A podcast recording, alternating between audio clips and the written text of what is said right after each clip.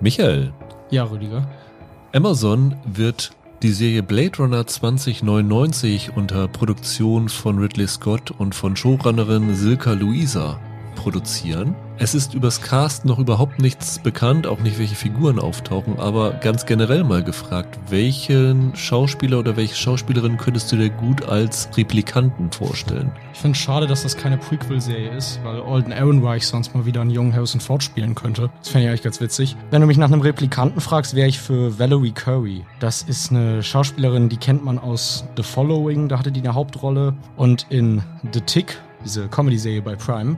Warum ich auf die komme, ist, es gab vor ein paar Jahren ein Videospiel, bei dem alle Figuren mit Motion Capture gefilmt wurden. Und da hat die tatsächlich auch eine Roboterfrau gespielt. Und wenn man sich das Making-of anguckt, und dann sieht, wie sie tatsächlich in diese Rolle schlüpft mit diesem Motion Capture Anzug, dann fand ich, ich habe selten jemanden gesehen, der so überzeugend sich bewegt hat wie ein Roboter. Und alleine deshalb fände ich das irgendwie cool, wenn sie die besetzen würden. Holger, kannst du das toppen? Ach, was heißt toppen? Also wenn du mich fragst, wer sieht wie ein Replikant aus, würde ich Anya Taylor-Joy nennen. Das ist auch meine Antwort gewesen. da sind wir uns einig.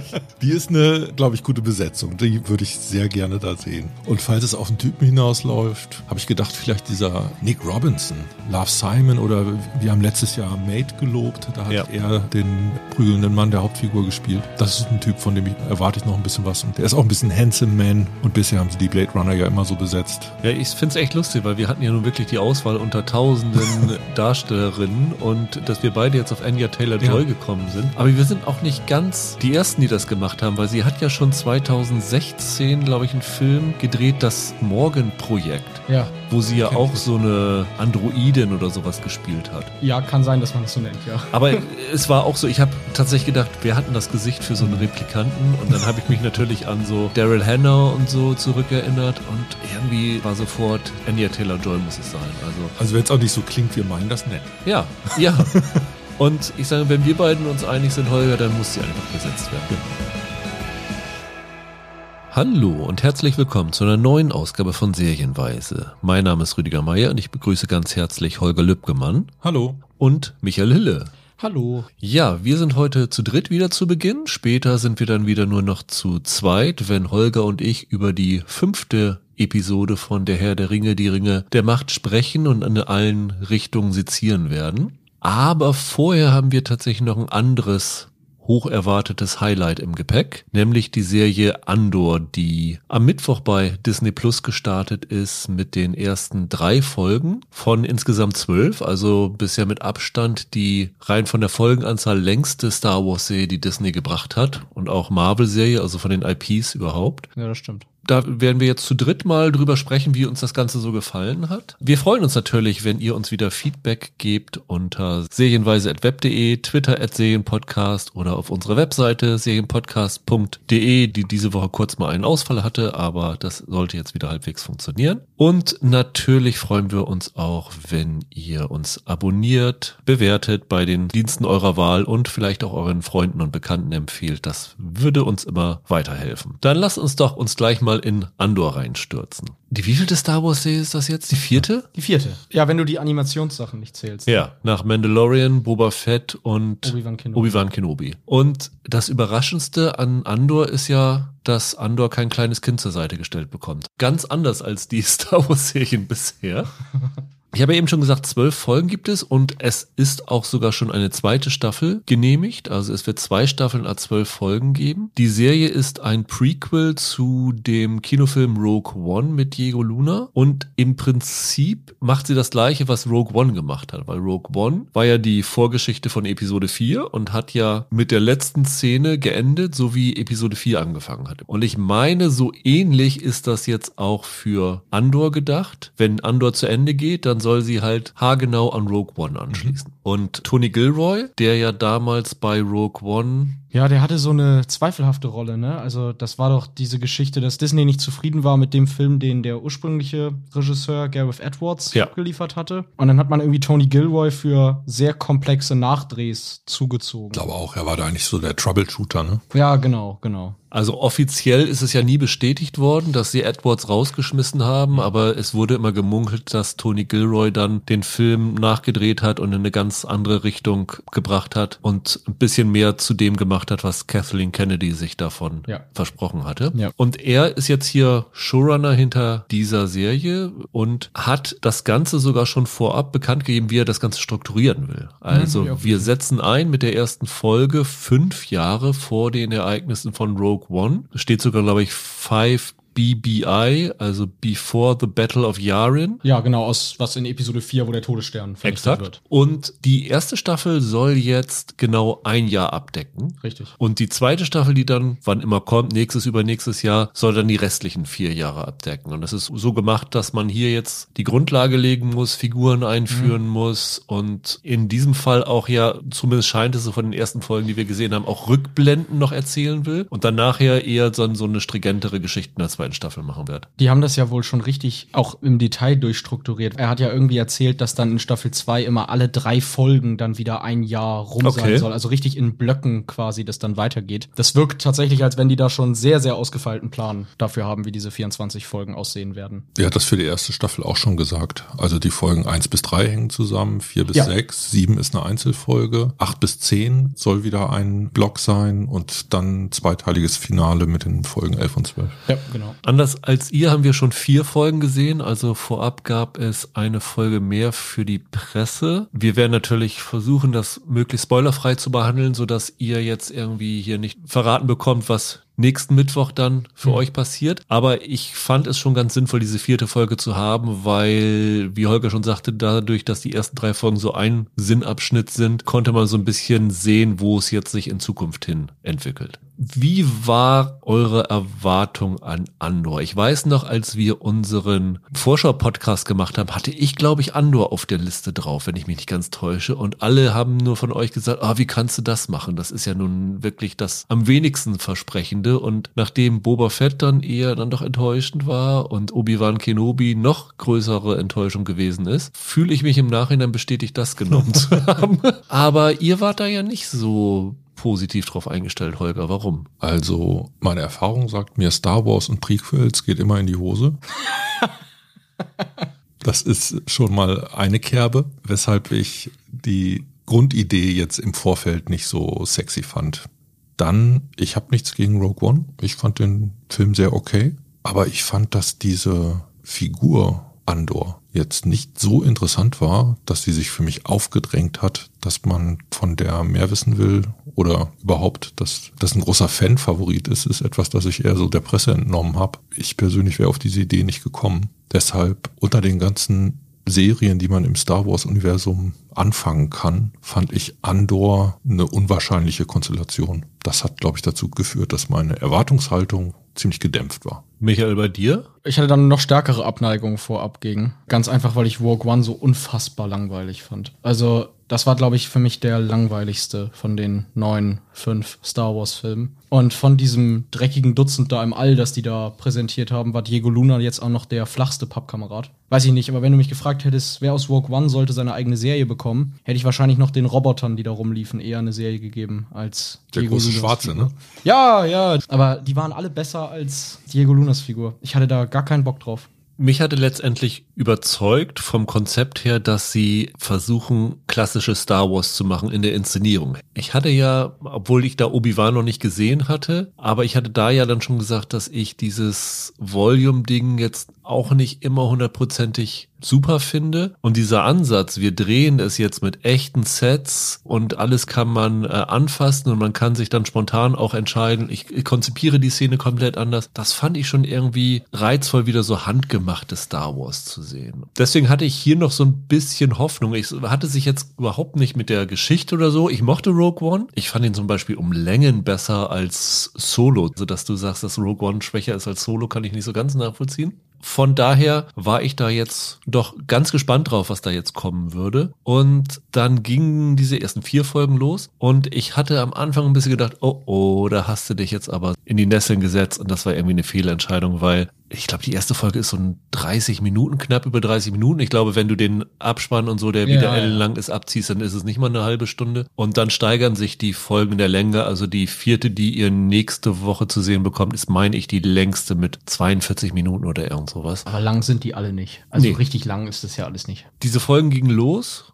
und ach, es kam irgendwie nicht so richtig in Gang. Das war so mein erster Gedanke. Ich dachte so, puh, das schleppt sich aber ganz schön. Und das kann ich auch allen nur sagen. Und ich glaube auch, das ist der Grund, warum Disney gleich die ersten drei Folgen bereitgestellt hat, weil die ersten Folgen sind nicht so, dass sie jetzt megamäßig reinziehen würden. Und es ist, ja, wie nennt man es so schön, so ein Slowburner, das sich so langsam aufbaut. Und erst so in der dritten Folge war ich so richtig drin in der Serie. Mhm. Könnt ihr das so nachvollziehen oder hattet ihr da irgendwie ein anderes Erlebnis bei? Ich kann das nachvollziehen. Die Geschmacksrichtung, die sie da versuchen, ist halt so ein bisschen was anderes als das, was man von Star Wars bisher kennt. Die ersten paar Minuten dachte ich, das fängt ja wie ein Thriller an. Und das war ungewöhnlich. Die erste Szene ist irgendwie so eine Pöbelei in so einem Nachtclub. Ungewöhnlich für klassisches Star Wars Ambiente. Und das, was du sagst, dass das ein Slowburner ist, das ist natürlich erstmal eine Serie, die am Anfang uns einen Charakter näher bringen will. Ein Charakter, den wir schon mal gesehen haben, der da aber,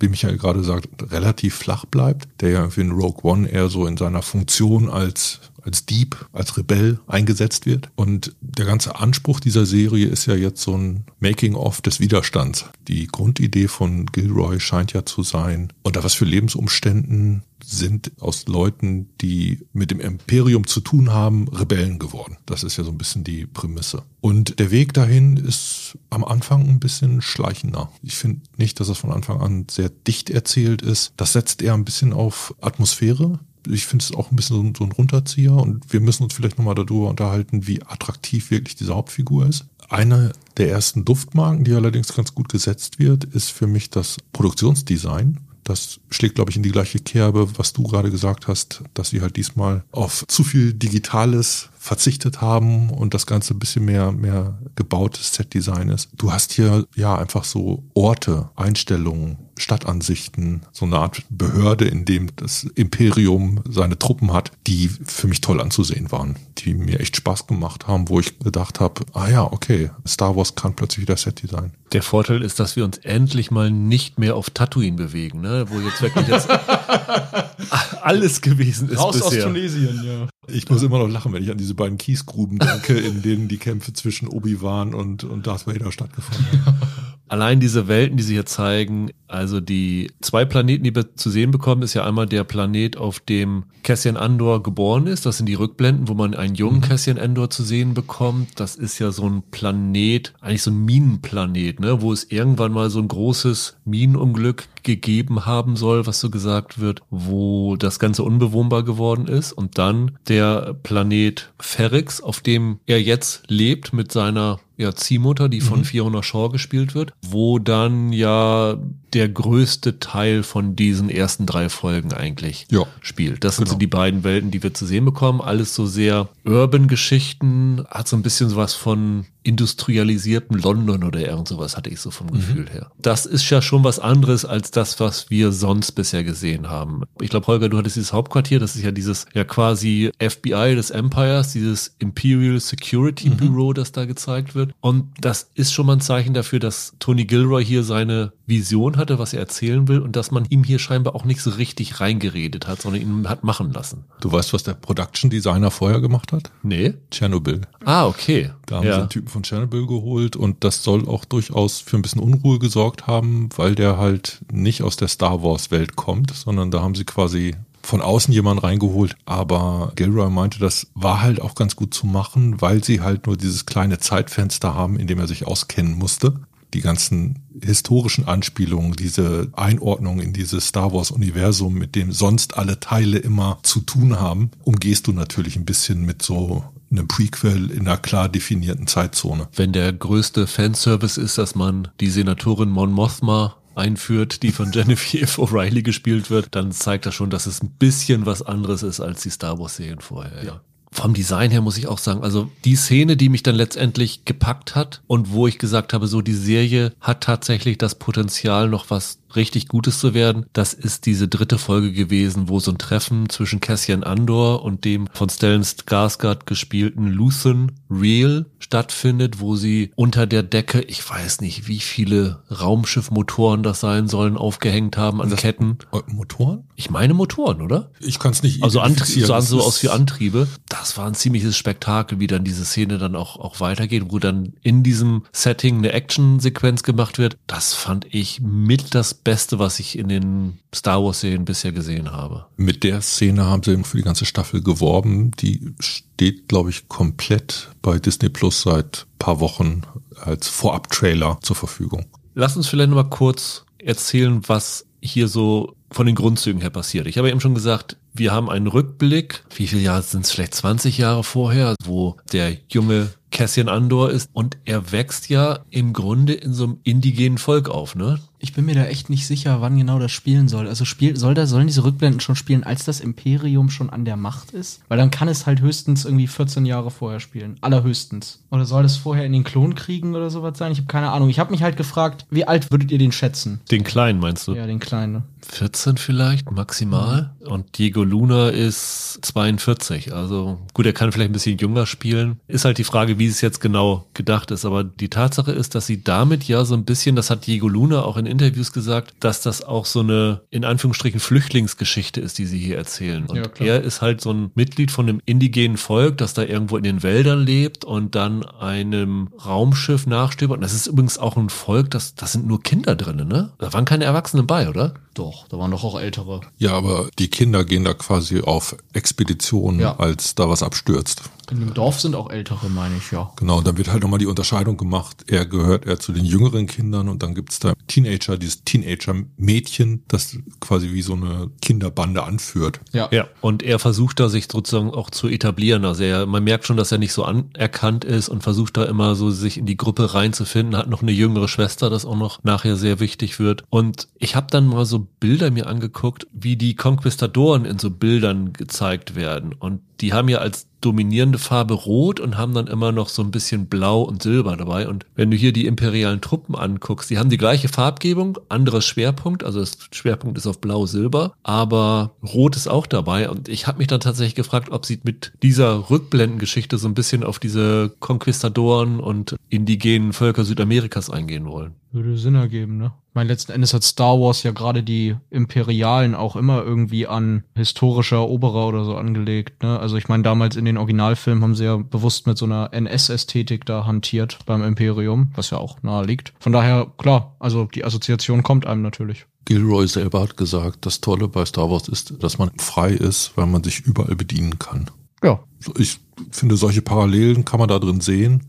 Wie weit die tragen und ob darüber was erzählt werden soll, das ist dann das nächste. Da muss man mal ein bisschen gucken, wie es weitergeht mit dem Plot. Ich bin mir nicht sicher, ob sie dahin jemals zurückkommen werden. Ja, weil letztendlich war es, glaube ich, so die Hinführung, wie ist er dann auf diesem neuen Planeten gelandet, wie ist er dann in die Obhut von der Marva gekommen. Genau, die, die Fiona Shaw. Die von Fiona Shaw gespielt wird. Und in der Gegenwart wird wiederum erzählt, du hast schon irgendwie diese, diese Szene am Anfang erwähnt, wo er in so einer Kantine, Bar unterwegs ist, auf der Suche nach seiner Schwester, die wir dann in den Rückblinden halt als kleines Mädchen gesehen haben. Und die werden dann ja in der Vergangenheit offensichtlich getrennt. Und ich weiß nicht, und es wird, glaube ich, bewusst nicht gesagt, ob sie zwischendurch mal wieder Kontakt hatten. Auf jeden Fall sucht er sie. Und bei dieser Suche gerät er halt mit so ein paar ja, Security-Leuten aneinander, die ihn dann irgendwie ausnehmen wollen. Er setzt sich zur Wehr. Der erste stirbt versehentlich, der zweite stirbt bewusst. Und daraufhin gerät er auf die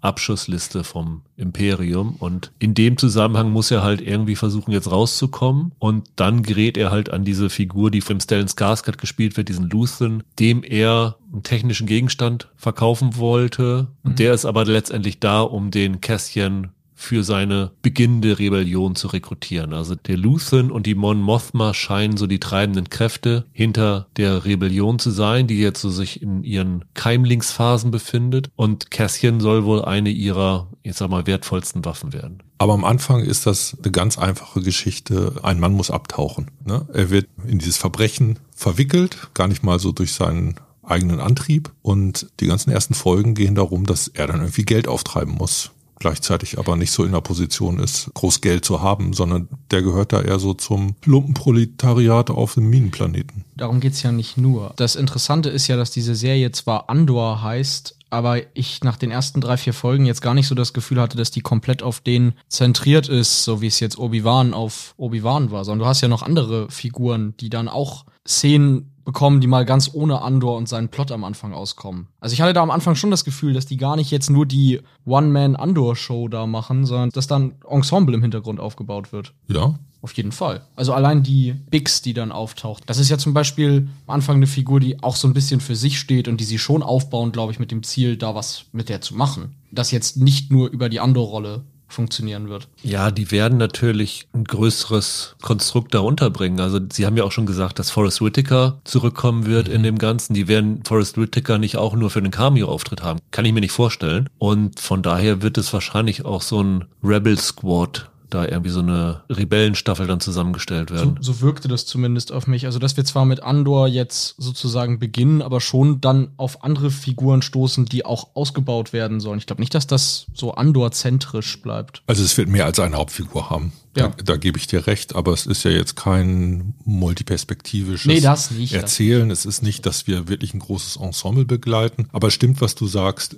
Irgendwie wird es auch eine Form von Recruiting geben, Ja, genau. dass sich wahrscheinlich wieder so eine Art Gruppe zusammenfindet. Bisschen angedeutet selber ist das schon mit dem Plot der vierten Folge. Aber diese Welten sind schon toll. Also dieser Kenari-Planet, dieser Minenplanet, das ist auch was, was man so noch nicht wirklich gesehen hat. Also es gibt dann diese eine Aufnahme, die man auch im Trailer gesehen hat, wo dann dieser kleine Junge auf dieses riesen Abbaufeld da irgendwie ist, wo sie ein riesen äh, Loch da drinnen gebuddelt worden ist, wo sie da halt wichtiges Material abbauen. Also visuell hat mir das schon gefallen. Und inhaltlich muss man irgendwie sagen, dass Tony Gilroy seinen Vorlieben treu geblieben ist. Er war ja Oscar nominiert für Michael Clayton. Das ist ja auch eine Rebellionsgeschichte gewesen. Er hat das Drehbuch für den ersten Bourne-Film geschrieben. Er war doch bei allen Bourne-Filmen beteiligt. Oder den vierten hat er dann ja sogar inszeniert. Genau, den vierten hat er inszeniert. So Agenten, Spionagegeschichten liegen ihm auch. Und das hier ist eigentlich so eine klassische Agenten-Polit-Thriller-Geschichte. Wie hast du es so schön genannt, Michael? Ich hatte geschrieben, die drei Tage des Andor. Genau. Man merkt wirklich, dass Gilroy da so ein Spezialist für ist und er hat einfach das gemacht, was er immer macht und hat dem ganzen Star Wars Gewand übergestülpt und das reizt mich irgendwie dann doch schon mehr als zum x-ten Mal die irgendwelche Stormtrooper zu sehen und Darth Vader wieder auftauchen zu sehen. Kennt ihr diese Genese, wie er dazu gekommen ist? Nee, erzähl mal. Vor fünf Jahren hat sich Disney, glaube ich, bei Diego Luna gemeldet, ob er Bock hat auf eine Serie. Und dann haben die ziemlich schnell Sachen angeschoben und ich glaube, es gab ein Drehbuch für eine Pilotfolge. Und die haben sie, um einen Kommentar einzuholen, Tony Gilroy geschickt. Und er sagt, manchmal kann ich besser schreiben als reden. Und das klang für mich, als ob er einen riesigen Rant, warum das so nicht geht, verfasst hat. Und er beschreibt das ein bisschen so, damals war noch unklar, wie so eine Serie ausgewertet werden könnte. Weil halt Disney Plus gab's noch nicht. Gab's ja. noch nicht. Und sie wussten, sie wollen irgendwie eine Prequel-Serie machen, aber ökonomisch war das noch ein bisschen auf tönernen Füßen. Und das Ergebnis war, dass diese ersten Ideen für die Serie wohl so sehr entschlackt waren. Also das war Star Wars in einem kleineren Format und er meinte halt, das geht nicht. Da braucht man was anderes. Und ich glaube, in die Richtung ging halt dieser Rant, den er da losgelassen hat. Und die haben sich das angehört, haben daraufhin dann nochmal einen zweiten Anlauf gemacht, aber immer noch einen, wo Gilroy nicht dabei gewesen ist. Den haben sie auch verworfen und sind dann auf ihn zurückgekommen und haben gesagt, hier, du hast uns vor vier Jahren dieses Memo geschickt, das wollen wir jetzt verfilmen. das war sein Pitch, wo er da geschrieben hat, wie man es machen müsste.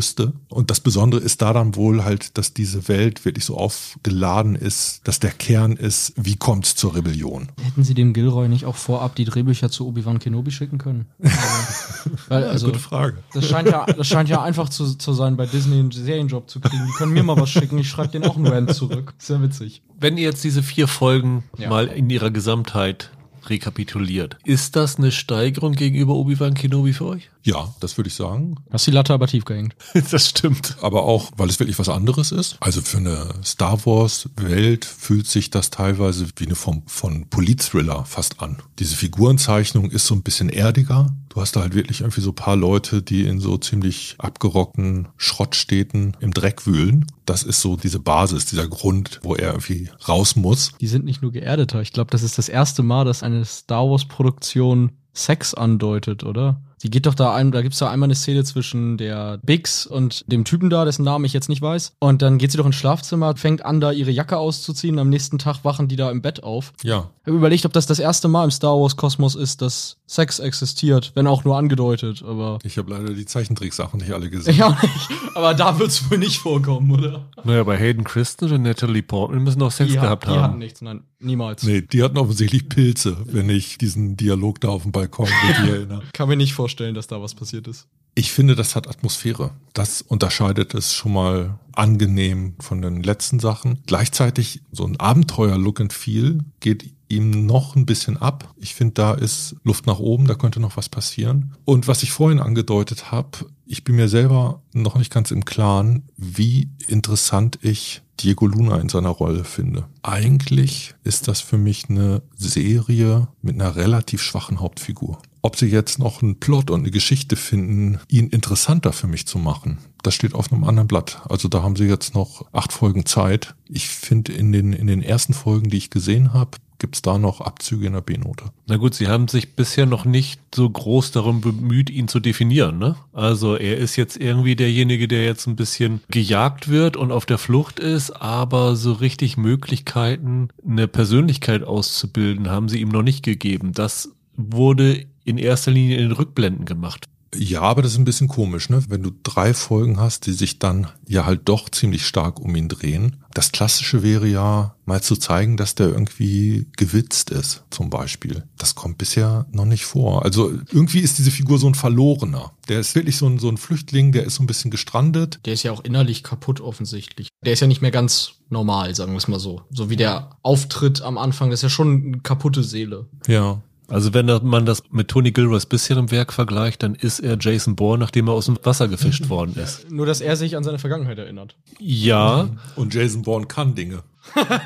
aber er ist für sich so ein bisschen, wie du schon sagst, so so ein Verlorener, dem irgendwie das verloren gegangen ist, was er in seiner Kindheit hatte. Er sucht seine Schwester, ihm fehlt seine indigene Identität, die ihm letztendlich genommen worden ist, aber auch nur genommen worden ist, weil er wahrscheinlich sonst draufgegangen wäre. Der ist so ein, so ein bisschen innerlich zerrissen und ich könnte mir vorstellen, dass da im Verlauf der Serie noch viel draus gemacht werden kann. Das ist ja irgendwie der Punkt. Also, dass er als so ein Loser-Typ dann irgendwann einer wird, der halt der ideale Rebell ist. Also, der dann durch diese Rebellion zum ersten Mal wahrscheinlich etwas finden wird, für das sich halt ein Kampf lohnt. So ist ja irgendwie die Idee bei der Figur. Also, so ist der dann ja in Rogue One. Ich habe ihn mir tatsächlich nochmal angesehen. Es war hart. Wo wie der da auch charakterisiert ist. Also, als so ein Getriebener, der nichts im Leben hat, außer dieser Rebellion.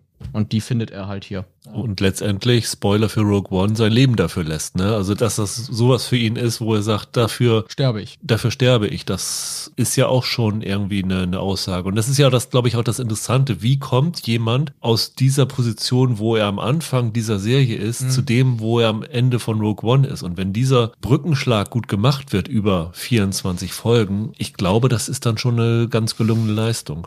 Aber findest du nicht, dass sie auf diesem Weg in den ersten drei Folgen relativ wenig Strecke zurücklegen? Also man hätte ja zum Beispiel etablieren können, dass das jemand ist mit einem starken Gerechtigkeitssinn. Aber all sowas finde ich bisher nicht. Im Moment habe ich eigentlich nur diese Zerrissenheit, ein bisschen diese Heimatlosigkeit. Also es fühlt sich so an, als ob sie noch nicht so richtig losgelaufen sind, um das einzulösen, was du beschreibst. Bisher ist das eher so ein kleiner Gelegenheitsdieb, ne? Ja. Ja, und wiederum, das Ding heißt Andor und er ist die Hauptfigur und er steht im Mittelpunkt und dafür bleibt er für mich immer noch so ein bisschen Leerstelle. Vielleicht heißt seine verschwundene Schwester auch Andor und es geht in Wirklichkeit um sie. Ah, Wie bei Loki. Ja, Genau. ich habe mich ja jetzt bewusst ein bisschen noch zurückgehalten. Ich muss aber sagen, die Bourne-Filme, von die an denen Gilroy so beteiligt waren, also die finde ich ja so toll, dass ich dafür meinen geliebten Bond-Film sogar fremd gehe. So klasse finde ich die. Und ich wusste lange gar nicht, dass der an Andor beteiligt ist. Da hätte ich mich irgendwie mehr drauf gefreut, muss ich ehrlich sagen. Und mir geht's ein bisschen anders als Holger und dir, weil ich fand das von der ersten Minute an fantastisch. Ich fand es wirklich richtig, richtig klasse. Twist. Ja, vielleicht auch, weil das so ganz anders ist, als ich gedacht hatte, dass es wird. Also das ist wirklich ernst, das ist auch humorlos jetzt noch am Anfang.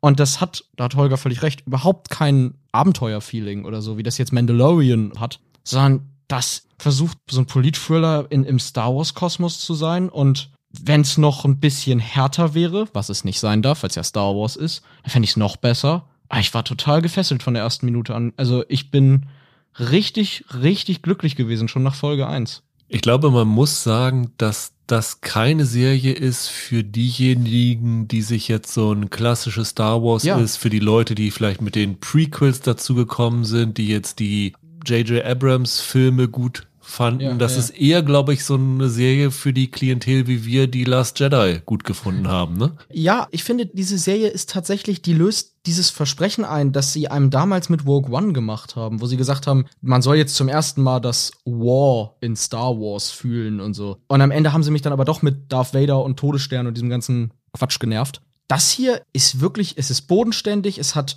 Figuren, die alle am Anfang vielleicht noch so schief drin sind und die ich aber schon interessant genug finde, auch weil die tolle Schauspieler besetzt haben, die da einfach eine tolle Wirkung haben, wenn du die so hinstellst. Also, dass jetzt Skarsgård ein super Kerl ist, muss man ja niemandem erzählen. Aber sein erster Auftritt, das ist doch, atmosphärisch ist es doch super.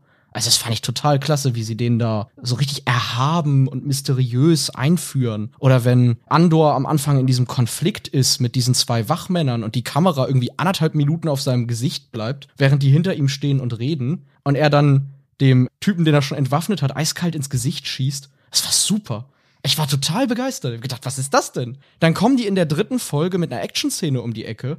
Und das wird aber nicht so ein ewiges Gewusel und am Ende ist irgendwie eine ganze Großstadt in die Luft geflogen, sondern das ist eine richtig schöne, knackige Schießerei. Ich möchte sofort die anderen acht Folgen sehen. Geht mir auch so, weil wie gesagt, für mich war die von der ersten Folge bis zur vierten Folge eine starke Steigerung. Jetzt in der vierten Folge wird ja noch ein anderes Fass aufgemacht. Kann man, glaube ich, von dem, was wir gesehen haben, noch nicht so richtig zu sagen, ob das so hundertprozentig aufgehen wird. Das wird eher so eine klassische Heist-Geschichte offenbar. Aber letztendlich, Holger, da wirst du, glaube ich, auch zustimmen. Du findest auch überdurchschnittlich, oder? Ja, keine Frage. Also die ist gut, die ist überraschend. Ich habe die in der Form nicht kommen sehen. Trotzdem gibt es so ein paar Nicklichkeiten, bei denen ich aber glaube, dass sie auch durch einen guten Fortgang der Staffel abgestellt werden könnten. Und letztendlich ist es ja genau das, was wir alle und was viele andere auch gefordert haben. Ihr habt hier dieses Star Wars Universum Ja. mit hunderten Planeten und was weiß ich alles und ihr konzentriert euch immer nur auf diesen kleinen Abschnitt und alle haben sich irgendwie gewünscht, jetzt expandiert doch mal dieses Universum über das hinaus, was wir schon kennen. Und das ist eigentlich das, was Andor als erste Serie so richtig macht. Ja, vielleicht nicht unbedingt figurenmäßig, weil dafür benutzen sie dann jetzt ja schon viele aus Rogue One bekannte Charaktere. Dann, wenn dann auch noch der Whittaker da irgendwann rumguckt. Weiß man, ob Alan Tudyk irgendwann auftaucht? Tudyk hat, glaube ich, ein Interview gegeben und hatte sich da noch nicht so deutlich, also eher ablehnend, aber es kann natürlich auch eine Überraschung sein. Ich habe so verstanden, dass er erst in der zweiten Staffel einsetzt. Ah, okay. Ja, macht ja vielleicht auch Sinn, ja. Also figurentechnisch tun sie das vielleicht nicht, aber von der Stimmung her absolut. Star Wars ist so eine große Spielwiese. Du kannst in diesem Universum eigentlich jedes Genre bedienen. Und dadurch, dass du sozusagen Star Wars in den Titel schreiben kannst, hast du auch ein Publikum, das zumindest am Anfang gewillt ist, da reinzugucken. Du musst gar nicht erst Überzeugungsarbeit leisten für deinen Politthriller oder für dein Liebesdrama oder whatever. Schreibst du Star Wars drauf, dann gucken auch ein paar Leute rein. Und die haben bei Andor, und das schätze ich wirklich sehr, die haben echt Cojones. Die setzen einem, auch wenn sie jetzt drei Folgen am Anfang veröffentlicht haben, die setzen einem erstmal zwei Folgen hin, insgesamt eine Stunde Laufzeit, ohne Action ohne irgendwie Tempo zu machen. Die nehmen sich Zeit, die entwickeln das, die bauen auf. Keine Ahnung, aber das habe ich in Star Wars Produktionen immer vermisst. Mal den Mut, mal wirklich zu sagen, wir sind was eigenes, wir haben einen Plan und wenn wir da ein bisschen mehr Zeit für brauchen, dann bringt die Geduld mit, das lohnt sich. Ich finde das total toll.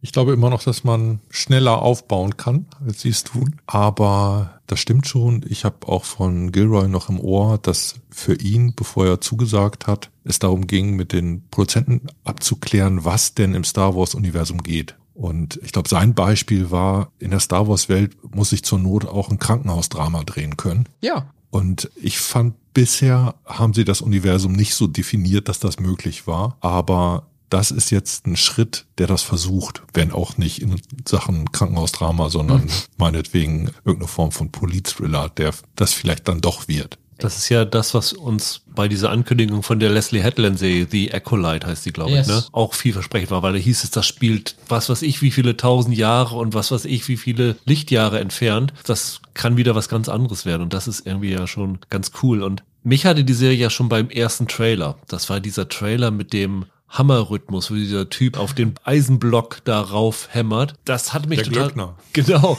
Und das fand ich irgendwie ganz cool. Und das hatten sie ja so clever geschnitten. Also alles das, was in diesem Trailer ist, sieht man ja auch in der, ist das sogar schon in der ersten Folge, wo die dann gegen ihre Triangeln und gegen ihre Metallrohre bimmeln und sowas, oder erste oder zweite Folge. Da haben sie natürlich einen geilen Beat runtergelegt und einfach diese Szenen klug zusammengeschnitten und ich finde aber auch, so wie das hier eingesetzt wird, weil als ich den Trailer habe gesehen habe, ich gedacht, okay, was soll das Ganze bedeuten? Was hat das für einen Zusammenhang? Das ist einfach nur, der Typ macht Schicht Anfang und Schicht Ende für die Männer vom Steinbruch und ähm, Und das andere ist ein Alarmsignal von den Leuten, von den Zurückgebliebenen, die da in den, ich nenne sie mal Slums leben, ja.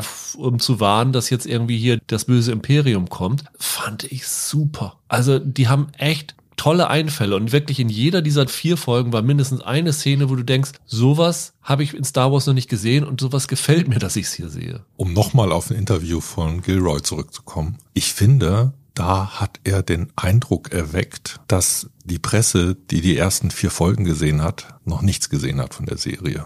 Da hieß es dann so ungefähr, guckt euch mal die zwölf Folgen an und dann komme ich nochmal zurück und stehe mhm. euch Rede und Antwort, weil es wahrscheinlich wirklich so ist, wie du gesagt hast. Das ist im Moment noch ein langsamer Aufbau und die können noch ganz schön viel Wegstrecke in dieser Staffel zurücklegen. Wo das wirklich endet und in welche Richtung das geht, bin ich sehr gespannt er ist ja bisher noch nicht richtig Teil der Rebellion. Er rebelliert im Moment nur für sich selber. Und wenn das da noch dazu kommt, glaube ich, dass das tatsächlich sich noch ganz schön entwickeln kann. Ja, oder es ist jetzt unter anderem zum Beispiel angedeutet, dass es so Art Flügelkämpfe im Sicherheitsdienst des Imperiums geben könnte. Mhm. Das ist auch noch so eine Sache. Da muss man mal gucken, was man daraus macht. Da haben wir auf jeden Fall auch wieder interessante Darsteller, mit denen man was anfangen könnte. Ich finde nur, bitte nicht zu groß werden.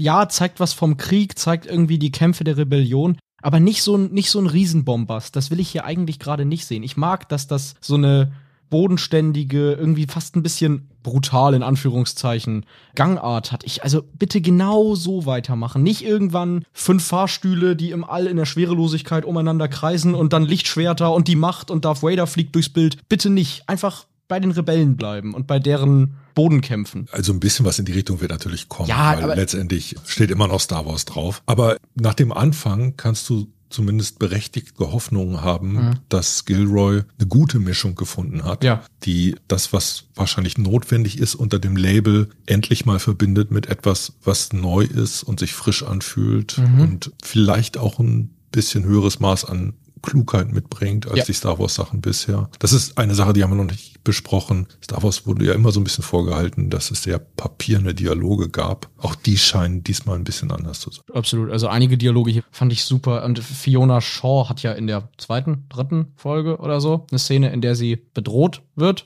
Die fand ich super geschrieben. Schön beklemmend, das anzusehen.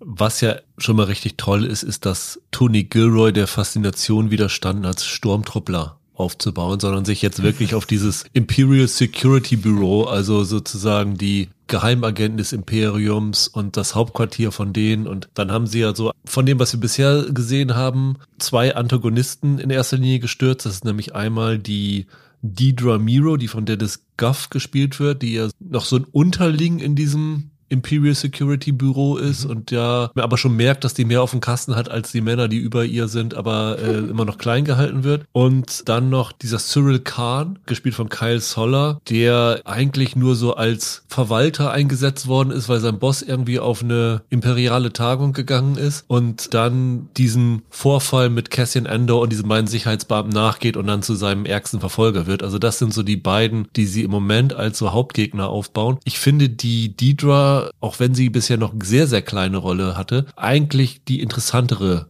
Antagonistin, oder? Wie geht's euch dabei? Ja, die wird ja dann auch noch größer, oder? Da gehe ich stark von das aus. Das merkt man ja, dass die irgendwann den Dude da sozusagen überwindet und dann im Zentrum steht als Antagonistin. Würde ich jetzt mal mutmaßen. Ja, bisher zwei Figuren mit Potenzial. Muss man schauen, was sie draus machen. Ich meine, Gilroy musste die Stormtrooper ja auch loswerden, ne? weil er ja versucht, eine Serie zu machen, die an Rogue One erinnert und in der es auch dann mal tiefergehende Konsequenzen geben wird. Sieht man ja in den ersten drei Folgen gleich. Also sprich, Leute auch sterben können und das geht ja nicht, wenn Stormtrooper schießen. Also dann, die treffen ja nichts. Von daher musste er ja neue Feinde einführen. Habt ihr übrigens mitgekriegt, dass Clemens Schick hier mitspielen soll? Also wir haben ihn in den vier Folgen immer noch nicht nee. gesehen. Es sei denn, er ist irgendwo versteckt oder so. Ein Alien mit Maske. Wäre ja. doch schön. Aber ich glaube, das ist hier schon für Clemens Schick eine bisschen größere Rolle. Fand ich sehr bemerkenswert, dass der hier jetzt nach Freud offensichtlich so ein bisschen internationale Luft schnuppern darf. Ja, wo du das gerade ansprichst, die habe ich ja schon geschrieben. Aber ich bin ja auch super happy, dass die Adria Arjona hier eine halbwegs große Rolle hat, als diese Bigs, die ich jetzt zwei, dreimal angesprochen habe. Die so ein bisschen hier die Mechanikerin ist und mhm. offenbar so eine Will They, Won't They Geschichte mit Cassian Andor bekommen könnte, wenn man das mal so andeutungsweise in den ersten ersten drei Folgen gesehen hat. Ja, könnte durchaus sein. Wenn ich das richtig verstanden habe, werden sie für die zweite Staffel auch Ben Mendelssohn wieder zurückbringen. Ne? Der hat ja in Rogue One den Schurken. Quasi den Vertreter des Imperiums gespielt. Ja. Und für den wird das wohl auch ein Prequel werden. Finde ich super. Ich freue mich dann auch auf Forrest Whitaker. Ich erinnere mich jetzt in Rogue One, obwohl ich ihn gerade erst gesehen habe, nur daran, dass der eine echt dämliche Frisur hatte in dem Film. Spricht der nicht auch so komisch? Ja, ja, der hat Atemprobleme. Der macht dann immer zwischendurch wie bei so einem Asthmagerät, dass er das dann an den Mund nimmt und einmal reinatmet und so. Ich glaube, die Figur fand ich eher ein bisschen grenzwertig bei Rogue One. Also eher eine von denen, wo ich denke, oh, ich sehe den Darsteller gern, aber nicht unbedingt in der Rolle. Das ist ein Charakter, der hat im Star Wars-Universum, der ist schon überall aufgetaucht. Also der ist zum Beispiel auch in diesen ganzen Animationsserien schon gewesen. Auch bei, bei dieser Clone Wars-Serie ist der schon dabei gewesen und so. Und dann war das damals irgendwie so ein Ding, dass das der erste Figur aus dieser Serie ist, der es in Real Life schafft in Rogue One. Ich glaube, ich war bei keiner Star Wars-Serie bisher so begeistert und so guter Dinge. Ja, gut, du warst der einzige Mensch auf der Welt, der Mandalorian nicht mochte. Ja, nein, das war ja auch vollkommen okay, aber das war für mich so eine Nostalgie-Show. Das hier ist jetzt wirklich irgendwie frisch und cool und es liegt mir vom Genre auch sehr nahe. Tatsächlich das erste Mal eigentlich seit vielen Jahren gefühlt, dass ich Vorfreude auf ein Star Wars Projekt habe. Und du weißt sogar, dass, falls es gut ist, es gleich noch weitergeht. Ja, das ist das Beste. Und dass es ein Ende in Sicht ist, dass sie es also nicht totschreiben werden, sondern dass sie wirklich ein Konzept für diese Serie haben. Das finde ich immer sehr vielversprechend. Ich kenne das Ende ja schon. Sie drehen den Kram ja in UK und im November ist jetzt wieder Drehbeginn, November bis August. Und Gilroy hat gesagt, je nachdem, wie erfolgreich sie jetzt ist, wird wahrscheinlich das Budget sein, das sie für die Post-Production haben. Und ich glaube, de facto heißt das, dann geht die Post-Production auch deutlich schneller, wenn da irgendwie richtig Kohle drin ist. Dann geht es vielleicht nächstes Jahr schon weiter. Ich dachte, du wolltest gerade sagen, je nachdem, wie erfolgreich das wird, machen sie noch ein Prequel zum Prequel. ich habe dasselbe für, dass wir dann irgendwie kriegen Star Wars, Mon Mothma. Du, fünf Jahre kann man strecken. Ja, das ist richtig. Sehr schön fand ich übrigens auch der Chef von der Deidra, ich sag mal, der, der Boss von dem FBI dort. Der wird ja gespielt von Anton Lesser, das war ja der Qyburn aus Game of Thrones, auch eine äh, sehr schöne Rolle. Ja, oder der inkompetente Vorgesetzte des jungen Inspektor Morse. Ah. Das ist eine andere Rolle von ihm. Also von daher würde ich mal sagen, sind wir alle sehr hoffnungsfroh für diese Serie gestimmt und das Lachen für den Vorschau-Podcast, das zahle ich euch dann irgendwann nochmal heim. Also äh, ich glaube, ich habe aufs richtige Pferd gesetzt nach diesen ersten vier Folgen. Wir werden aber auf jeden Fall nochmal drüber sprechen, wenn die Serie komplett gelaufen ist. Nochmal, wie wir es ja auch schon bei Obi-Wan ja. und bei den Marvel-Serien gemacht haben, dann nach den zwölf Folgen gucken, ob unsere Hoffnungen jetzt erfüllt worden sind oder ob es dann doch auch ein bisschen abgeschmiert ist. Aber ich bin sehr, sehr positiv gestimmt. Dann, Michael, verabschieden wir uns von dir. Ja, mach's gut. Und Holger, wir beide machen weiter mit Folge 5 von Die Ringe der Macht. Genau. Die Folge 5 heißt Abschiede und setzt wieder den Trend vor, dass jede Folge von Rings of Power länger wird. Ne? Länger ne? ist als die davor, ne? 72 Minuten sind ja. sie jetzt. Ist schon ganz schöner Batzen. Das ist auch die erste Folge, wo man eigentlich fast alle Figuren und fast alle Locations nochmal wieder beisammen hat, ne? Sie wirkt so ein bisschen durchmischter. Ja. Sie haben bei den letzten Folgen ja gesagt, dass es so ganz klar der Hauptaspekt auf Numenor lag. Das hat sich verschoben und jetzt hat man eher das Gefühl, dass diese ganzen Handlungsstränge so ein bisschen gleichberechtigt nebeneinander stehen. Mal gucken, ich denke, in der nächsten Folge werden sie jetzt vielleicht zum ersten Mal Handlungsstränge zusammenführen. Ja, das wird auf jeden Fall kommen. Ne? Also dadurch, dass jetzt die von Numenor nach Mittelerde aufbrechen, wo die Haarfüßer sich im Moment befinden, also das scheint jetzt wirklich alles langsam zusammenzulaufen. Mhm. Irgendwo habe ich auch gelesen, dass die Folge 6 und 7, die jetzt kommen, so na, der Höhepunkt nicht, aber das wird so das sein, was wahrscheinlich so die bedeutendsten Folgen dieser Staffel sein werden. Ganz interessant, diese Folge ist ja noch von Wayne Yip inszeniert worden, der auch schon die letzten beiden, glaube ich, hatte. Und dann wiederum die allerletzte Folge der Staffel inszeniert. Und die Folge 6 und 7, die dann kommen, werden ja von Charlotte Brandström Genau. inszeniert. Kann gut sein, dass die so die, die wichtigen Folgen drin hat, weil zum Beispiel es fehlen noch immer einige der Action-Momente, die man im Trailer schon gesehen hat. Also da läuft es so langsam auf einen Kulminationspunkt zu, würde ich sagen. Wir fangen ja immer damit an, wie uns die Folge gefallen hat allgemein. Ich muss sagen, ich hatte hier das erste Mal so ein paar Längen für mich und so ein paar Schwächen. Also für mich ist diese Folge ein bisschen schleppend in Gang gekommen. Wie war es bei dir? Schleppend würde ich gar nicht sagen. Also man hat schon das Gefühl, es gibt öfter diesen Ortswechsel und ich finde, das bringt ja mal so ein bisschen Tempo rein. Aber ich fand trotzdem, dass sie nicht ganz so gut geschrieben war wie die Folgen vorher. Ich habe diesmal zwei, drei Momente gehabt, wo ich mich ein bisschen am Kopf gekratzt habe und gedacht habe, hey, das ist jetzt aber logisch nicht ganz sauber gearbeitet. Da nehmen sie mich ganz einfach nicht mit, weil ich ihnen Sachen nicht mehr abkaufe. Das wäre so eine Folge gewesen, da ich das Gefühl, da hätte nochmal jemand rüber bügeln müssen. Und das Gefühl hatte ich in der Form jetzt wirklich zum ersten Mal. Dadurch, dass ich diese Folge gesehen habe, merke ich für mich, wie sehr mir das tatsächlich gefallen hat, was sie bisher gemacht haben, dass sie dadurch, dass sie in den Folgen zuvor Schauplätze weggelassen haben und Figuren weggelassen haben, sich länger an einem Ort und länger mit einem Handlungsstrang aufgehalten haben. Und hier Ja. Am Anfang sprang das so hin und her, dass ich wirklich das Gefühl hatte, diese Folge wirkt so ein bisschen unfokussiert für mich. Und ich bin irgendwie nicht so richtig am Anfang reingekommen. Das hat sich dann grob ab der Mitte, würde ich sagen, gebessert. Also ich Ja. fand, die Folge war zum Ende hinten eine Steigerung und steuert ja auch stark darauf zu, dass es jetzt in den nächsten Folgen was kommen wird. Also das merkst du ja schon in der Inszenierungsweise. Aber am Anfang hatte ich so ein bisschen meine Probleme auch damit. Was waren denn so die Sachen, wo du sagtest, das wirkte für dich nicht so gut in dieser Folge? Ich fand der Eid von Elrond und wie er dadurch unter Druck gerät, nicht so richtig zu Ende gedacht. Also wir können ja mal kurz sagen, Elrond hat ja in der letzten Folge Durin versprochen, dass er das Geheimnis von Mithril für sich behält, also nicht den Elben verrät, äh, weil Duri Angst hatte, dass sonst alle dieses Wundermaterial haben wollten. Und ja, das stimmt schon, das wird relativ schnell ad absurdum geführt, weil das machte irgendwie nicht so richtig Sinn. Ich habe mich dann auch gefragt, er wird dann ja von Gilgalad befragt. Durin ist ja dann nach Linden eingeladen worden. Die haben dann so ein großes Abendmahl an so, ein, so einer Tafel. Und dann merkt man so ein bisschen, dass die sich gegenseitig misstrauen. Ne? Also Genau, da sind Spannungen am Tisch und das ist eigentlich klar, dass da im Moment knallt und Elrond ist im Grunde genommen derjenige, der zu schlichten versucht. Genau, Durin ist ja hingeschickt worden von seinem Vater, weil er die Vermutung hatte, dass die Elben was verheimlichen und Gilgalad vermutet, dass die Zwerge was verheimlichen und da ist dann so ein gegenseitiges Abtasten und so unterschwellige Vorwürfe, die da hochkommen. Und das Bizarre ist halt, dass Gilgalad und Celebrimbor, wie wir dann in der Folge erfahren, eigentlich schon, naja, wissen nicht, aber den starken Verdacht haben, dass dieses Material dort geborgen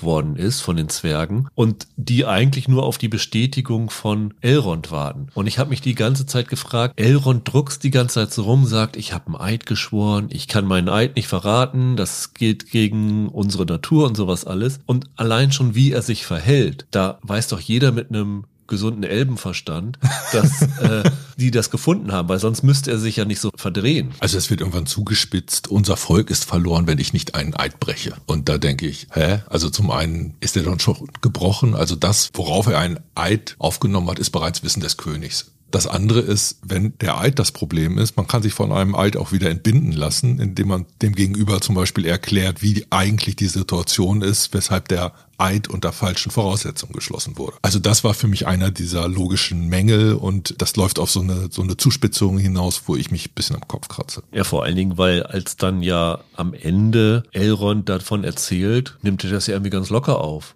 Also da, da ist ja irgendwie auch scheint ja jetzt nicht eine Konsequenz daraus zu entstehen, dass er den Eid gebrochen hat. Ja, aber das war ja, wenn du so willst, wieder was Positives, weil du hast eine Zuspitzung innerhalb der Folge, die eigentlich auf einen Clash hinausläuft und dann wird dieser Clash uns vorenthalten. Das war für mich was Überraschendes und Überraschung immer gut. Das habe ich in der Form nicht kommen sehen und da musste ich wiederum schmunzeln. Trotzdem hat dieser ganze Aufbau zu einer Szene, die dann meine Erwartungshaltung unterläuft, ein bisschen was Schales. dieser ganze Aspekt von den Elben und den Zwergen hat sich eigentlich nur gelohnt wegen diesem Gag, den sich Durin erlaubt hat mit dem Tisch. Äh, dass er da irgendwie erzählt hat, dass dieser Tisch ist aus einem heiligen Material von uns entstanden, wo eigentlich nur Mausoleen, also Grabsteine genau. davon gemacht werden und Gilgalad, oh Entschuldigung, du kriegst das mit. Und dann am Ende sagt er dann, das war nur für meine Frau, die hat sich schon lange einen Tisch gewünscht. Das war irgendwie ein äh, ganz schöner Gag, den sie sich da erlaubt haben. Also sie benutzen halt wie Peter Jackson auch die Zwerge schon sehr viel für Humor. Das war eigentlich auch fast der einzige Gag der ganzen Folge, oder? Ja. Was war noch eine Szene, die dir Probleme bereitet hat? Ich finde, dieses Zuspitzen geht so weiter. Direkt in der nächsten Szene springen wir nach Numenor und da geht es dann darum, dass Galadriel Heilbrand überzeugen muss, mit der Streitmacht von Numenor äh, nach Mittelerde überzusetzen, weil er als der rechtmäßige König der Südlande dort die Menschen hinter sich bringen soll und verhindern soll, dass sie zu Saurons Seite wechseln. Beide Figuren befragen sich da gegenseitig zu ihrer Motivation. Also von Halbrand kommt dann gegenüber Galadriel der Vorwurf, das Ganze ist doch nur Vergeltung für deinen Bruder. Und das läuft dann darauf hinaus, dass Galadriel irgendwann sagt, äh, ich kämpfe weiter, äh, weil ich nicht aufhören kann. Und es fällt dann irgendwie so ein Satz, alle behandeln mich so, weil sie nicht mehr unterscheiden können von dem Bösen, das ich bekämpfe. Das war mir zu viel, das war mir total drüber. Ich finde, das brauchst du überhaupt nicht in der Szene. Der Standpunkt von Galadriel ist die ganze Zeit klar und ich muss diese Figur im Grunde genommen nicht abklopfen. Das ist ja sogar eigentlich schon in der allerersten Folge fast genauso behandelt worden, in dem Moment, wo Gil Galad sagte zu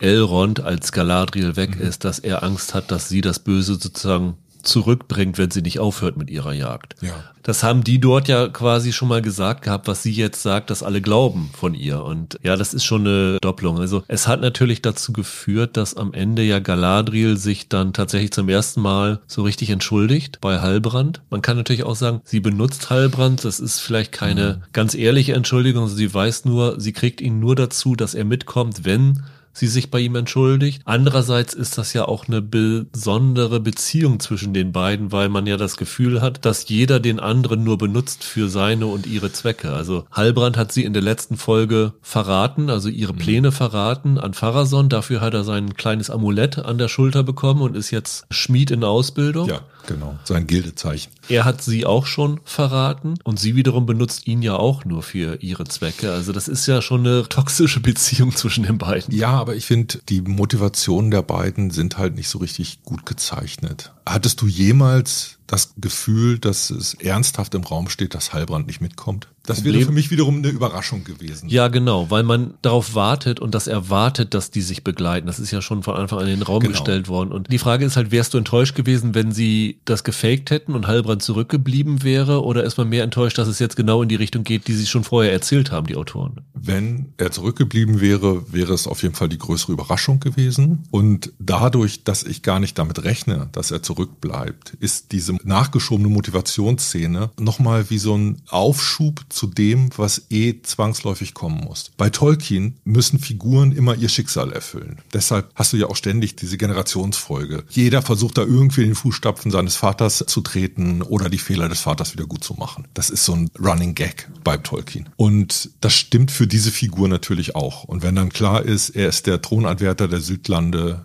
muss diese Figur zwangsläufig irgendwann in die Südlande kommen. Das wirkte wie ein Hindernis, das von den Autoren aufgebaut wurde. Das so unterschwellig die ganze Zeit mitlaufen zu lassen und es als Ursache für die Reibereien zwischen den Figuren zu benutzen, fand ich okay. Die große Zuspitzungsszene zwischen den beiden, die hätte ich in der Form nicht gebraucht. Zumal ich das Gefühl habe, selbst die wird noch zweifach vorbereitet, wenn es Szenen zwischen Galadriel und der Regentin gibt. Da geht es ja schon immer darum, wo ist Heilbrand, warum nimmt der nicht, nicht teil? Teil an den Sitzungen. Das bereitet ja wiederum so ein, eigentlich so ein, so ein Clash vor, der dann für mich aber ein bisschen dünn bleibt. Du hast gerade von diesem Vateraspekt gesprochen. Ja. Das ist natürlich ein Ding, das zieht sich fast durch alle Storylines hier. Also diese Väter und ihre Kinder sind natürlich ein großer Aspekt, ist ja bei Tolkien auch schon so gewesen. Hier aber ja auch, also du hast das bei Elrond gehabt, dass Gil-galad mit ihm spricht und von seinem Vater erzählt. In der Folge zuvor hatte Elrond mit Durien ein Gespräch über dessen Vater und seinen Verlust des Vaters. Du hast hier dann Miriel, die mit ihrem ja demenzkranken Vater auch diese komplexe Beziehung hat. Das spielt ja überall rein. Also auch Nori mit ihrem Vater und so. Äh, du kannst es noch viel weiter spinnen. Selbst äh, Aaron Dir ist der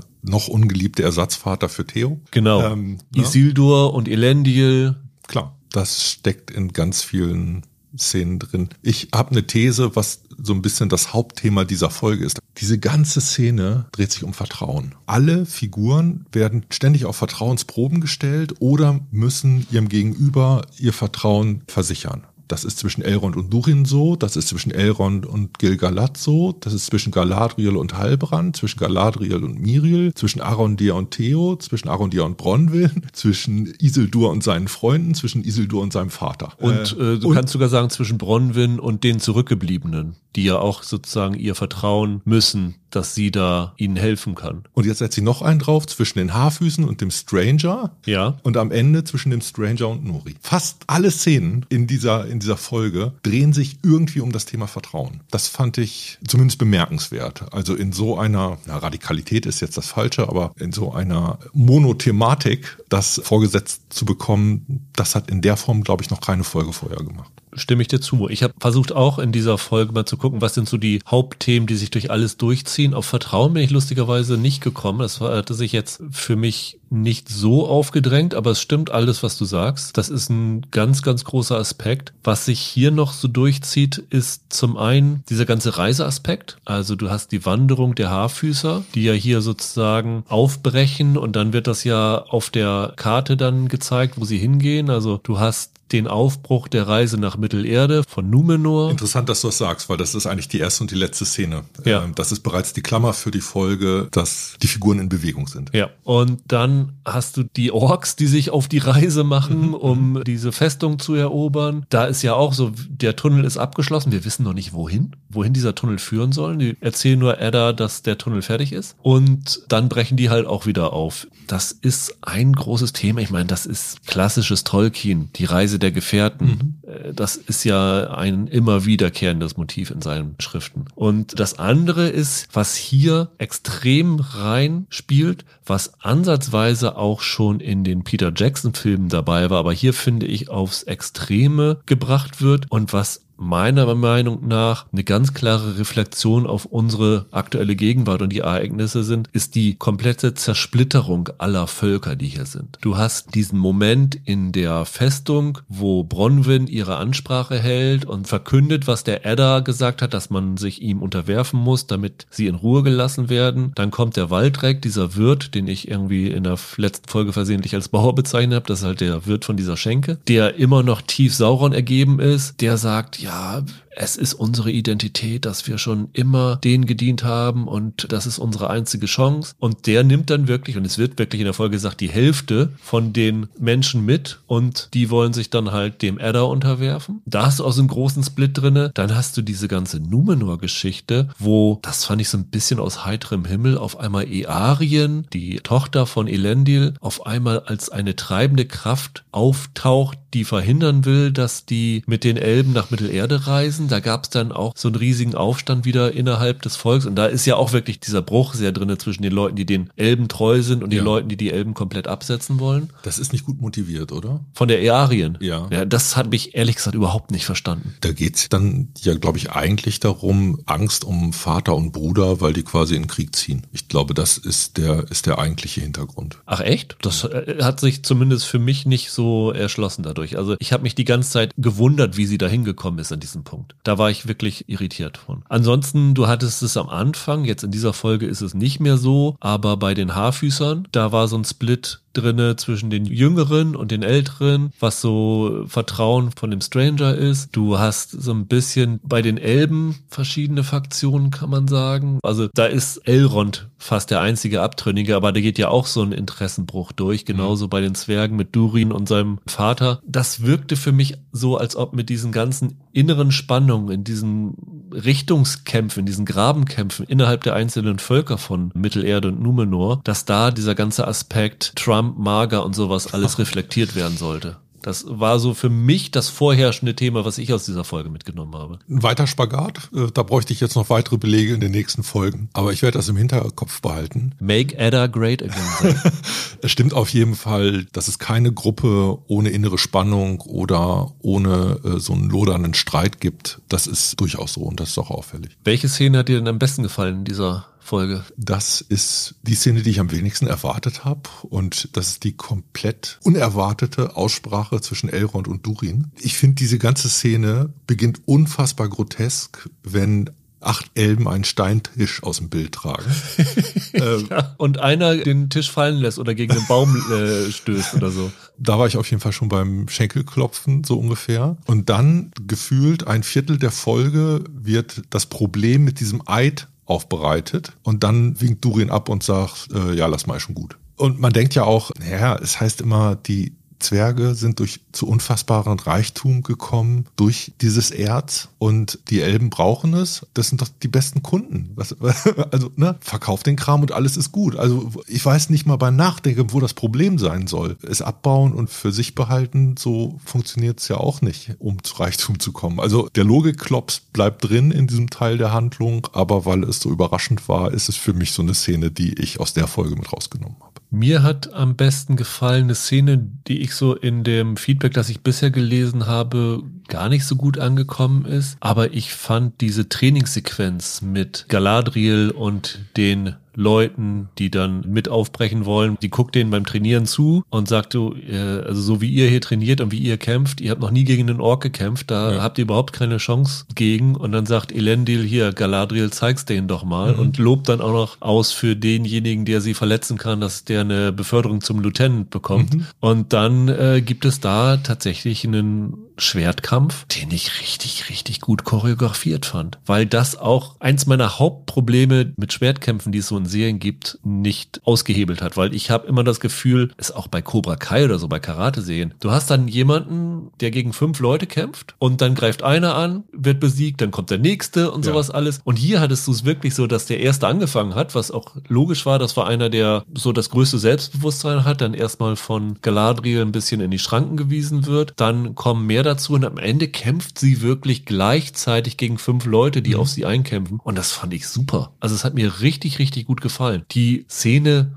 führt auch nicht unbedingt irgendwo hin, außer dass dann halt der eine Kumpel von Isildur befördert wird. Aber ich fand die einfach total unterhaltsam und es war eigentlich auch der einzige Action-Moment in dieser Episode. Ja, allein um die Überlegenheit der Elben zu zeigen, ist das so eine spielerische Szene nebenher. Man hat, glaube ich, schon das Gefühl, dass man sehr viele dieser Szenen kennt, wo ein Einzelner gegen eine Übermacht kämpft. Und mir nimmt sowas leicht immer ein bisschen, bisschen überhand. Also für mich hätten drei Leute da auch gereicht. Es hätten keine fünf sein müssen, so ungefähr. Aber kann ich verstehen. Das war wieder eine bisschen andere Geschmacksrichtung innerhalb der Folge. Die war hübsch. Lass uns doch mal so ein bisschen die Figuren nochmal abklappern, die wir jetzt noch nicht so behandelt haben, beziehungsweise wo es noch mehr zu erzählen gibt. Die Folge beginnt ja mit den Haarfüßern und dem Stranger und der Stranger hat ja die ersten richtigen Worte gelernt und in dem Zuge sagt ja Nori ihm so ein bisschen erzählt, so die, die Geschichte, wie die Haarfüße unterwegs sind. Sie sagt ihm, im Winter sind wir im Old Forest und im, Midsummer, also Frühling, Sommer in Norfield Glen und im Herbst gehen wir in Grove, da gibt es ganz viel Obst. Dann sagt sie im Englischen das Wort Peril und dann sagt irgendwie der Stranger, I'm Peril weil er irgendwie realisiert, dass mhm. das, was er mit den Glühwürmchen gemacht hat und so, dass er halt eine Gefahr ist und Nori sagt ihm, nee, du bist gut das ist ja in dieser Folge eine ganz interessante Dynamik zwischen den beiden, weil du hast ja eben schon gesagt, Vertrauen ist so ein großer Aspekt dieser Folge und Nori hat ja das absolute Vertrauen in den Stranger, ohne dass es da wirklich einen Grund für gibt, dass sie ihm so vertraut. Es ist einfach nur ihre Natur, dass mhm. sie halt so sehr aufgeschlossen ist. Und das Ganze eskaliert dann ja insofern, dass sie dann ja in diesem Grove, glaube ich, angekommen sind oder kurz davor sind und mittlerweile alles schon halbwegs vom Bösen angegriffen ist. Also die Bäume sind schwarz, es wächst kaum mehr was. Das Einzige, was sie finden, sind noch Pilze, die da aus diesen Bäumen Bäumen rauskommen. Und dann findet Nori auch noch Fußspuren von den Walks. Also sie sagt immer noch, es sind Wölfe, aber wir wissen ja, dass es Walks sind. Die greifen dann dieses Mal tatsächlich auch an und hätten auch Nori und ihre, ist das ihre Mutter gewesen? Ich glaube. Ich glaube, die Poppy war auch noch dabei. Es waren auf jeden Fall drei. Die hätten die auf jeden Fall getötet, wenn nicht der Stranger eingreifen würde und die vertrieben hätte und sie dann mit einem großen Schlag auf den Boden wegschießt und auf einmal merkt man, auf seinem Unterarm sind irgendwelche ja, Blutergüsse, würde ich es mal in, in Ermangelung eines besseren Wortes bezeichnen. Und er kühlt diese Blutergüsse dann in einem Wasser und es entsteht dann so ein Eis und Nori ist dann total besorgt um ihn, weil sie dieses Eis sieht und wird dann selber mit eingefroren. Und in dem Moment, wo das aufhört, wird sie selber weggeschleudert.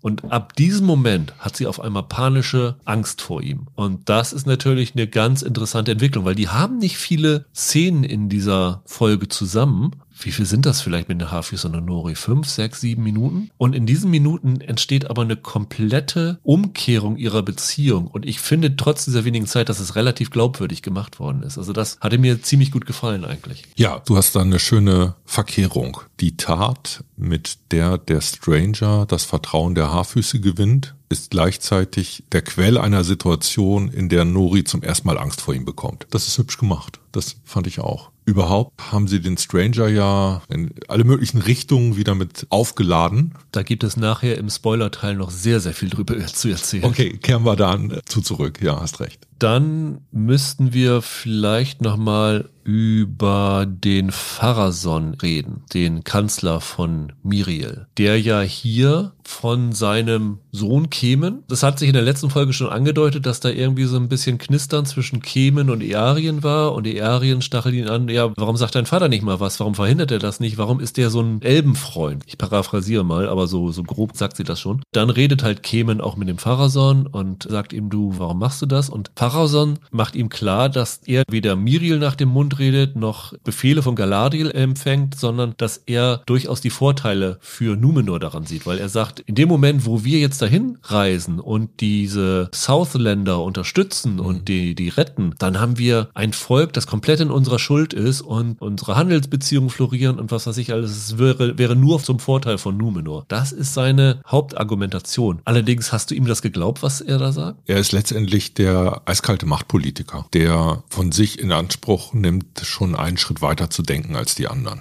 Ob die reine Motivationslage dieser Figur damit offengelegt ist, da habe ich auch Zweifel. Ich finde, bei dem fehlt noch die Szene, wo die Maske fällt. Da erwarte ich noch ein bisschen Zuspitzung. Aber bis er das Zepter an sich reißt, spielt er erstmal das Spiel der anderen mit, allerdings aus anderen Gründen. Ich habe die ganze Zeit gedacht, es ist so offensichtlich, dass er diese Abwesenheit nutzen will, um die Macht da zu übernehmen. Und das, was er sagte, war für mich so ein vorgeschobenes Argument. Und äh, lustigerweise, wenn wir diesen Aspekt Vertrauen wieder hervorkramen wollen, er scheint Kemen nicht zu vertrauen weil mhm. ich glaube nicht, dass er ihm die absolute Wahrheit gesagt hat mhm. darüber, was seine Pläne sind. Das kann sein, ja.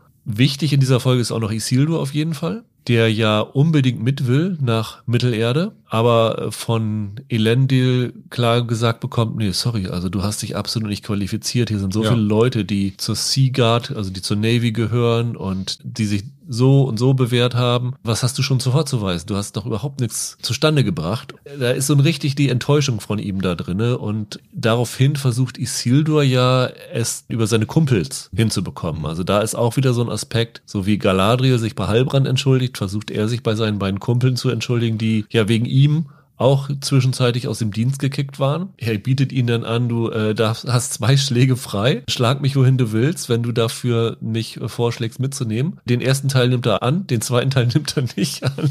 Übrigens, ganz lustig ist, ich glaube, haben wir die Namen von den beiden schon gesagt? Valandil, ne? Genau, Valandil ist der eine und der andere ist Ontamo. Ganz interessant ist es insofern, wenn du dir mal den Stammbaum anguckst von Isildur. Der hat vier Söhne und den jüngsten Sohn hat er Valandil Deal genannt. Oh.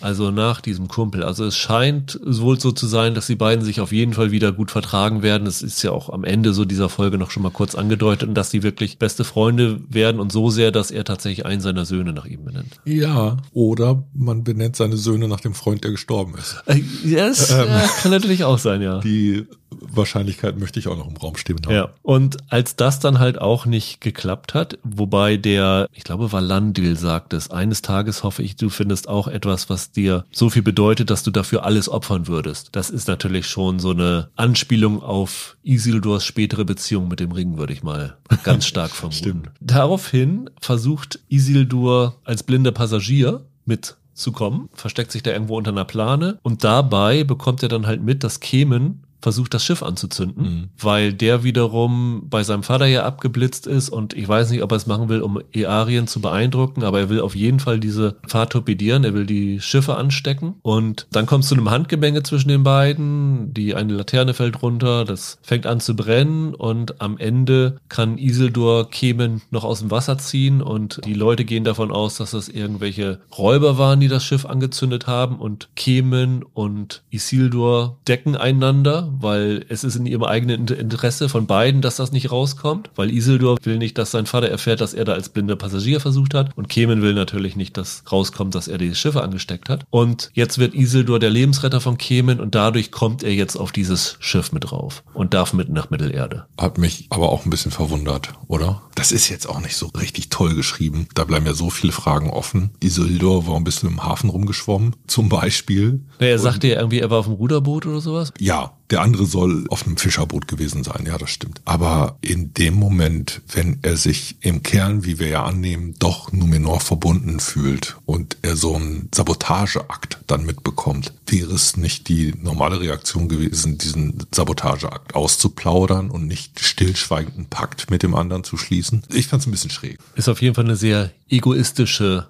Tat gewesen. Ja, von. Isildur. Ja, genau.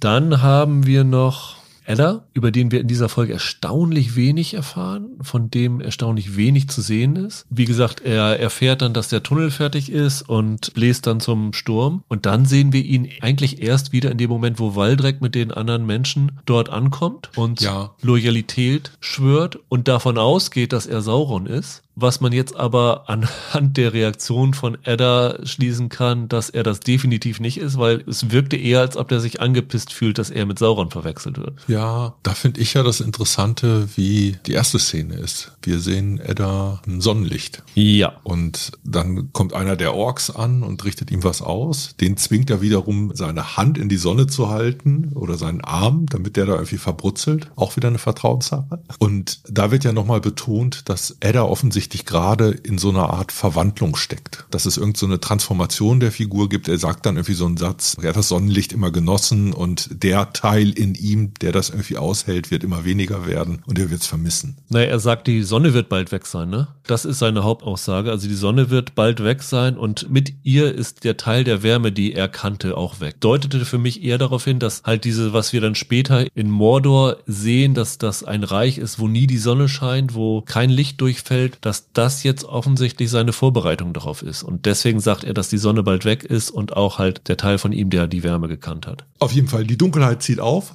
da sind wir uns ja, uns ja sicher und irgendwie ist diese Figur des Edda in einer Verwandlung begriffen. Und wenn dann dieser Waldreck dann später kommt, dann zwingt er ihn anscheinend als Loyalitätsbeweis den Kumpel von Theo, Rowan, zu Ja. töten, wo wir nicht sehen, was danach Genau, passiert. ja. Die Frage ist, hat er das wirklich getan? Die Frage ist, lässt er vielleicht sogar den Waldreck töten und den Rowan am Leben? Das ist natürlich so ein Ding, was offen ist. Was vermutest du? Ich vermute, er wird getötet. Das fände ich immer ein bisschen komisch, das bis zur nächsten Folge offen zu halten. Also würde dramaturgisch irgendwie nicht wirklich viel Sinn machen. Wir werden es erfahren, aber einen anderen Ausweg aus der Szene scheint mir nicht sinnvoller als das. Und damit spielt ja auch rein dieser ganze Aspekt mit Arondir, mit Bronwyn, mit Theo, die da zurückbleiben. Und man denkt am Anfang noch, dass Theo mit dem Waldreck mitgehen würde, weil er ist so ein bisschen hingezogen. Und ehrlich gesagt fand ich das überraschend, dass er zurückgeblieben ist. Ich habe eigentlich damit gerechnet, dass er mitkommen würde. Der bleibt aber zurück und fasst dann so weit Vertrauen zu Arondir, dass er ihm sogar von diesem Schwertgriff erzählt. Das ist total überraschend. Total. Ich glaube, vorletzte Folge, da haben wir gesagt, dass wir überrascht waren, wie schnell das mit dem Symbol von Sauron, mit, mit dieser Karte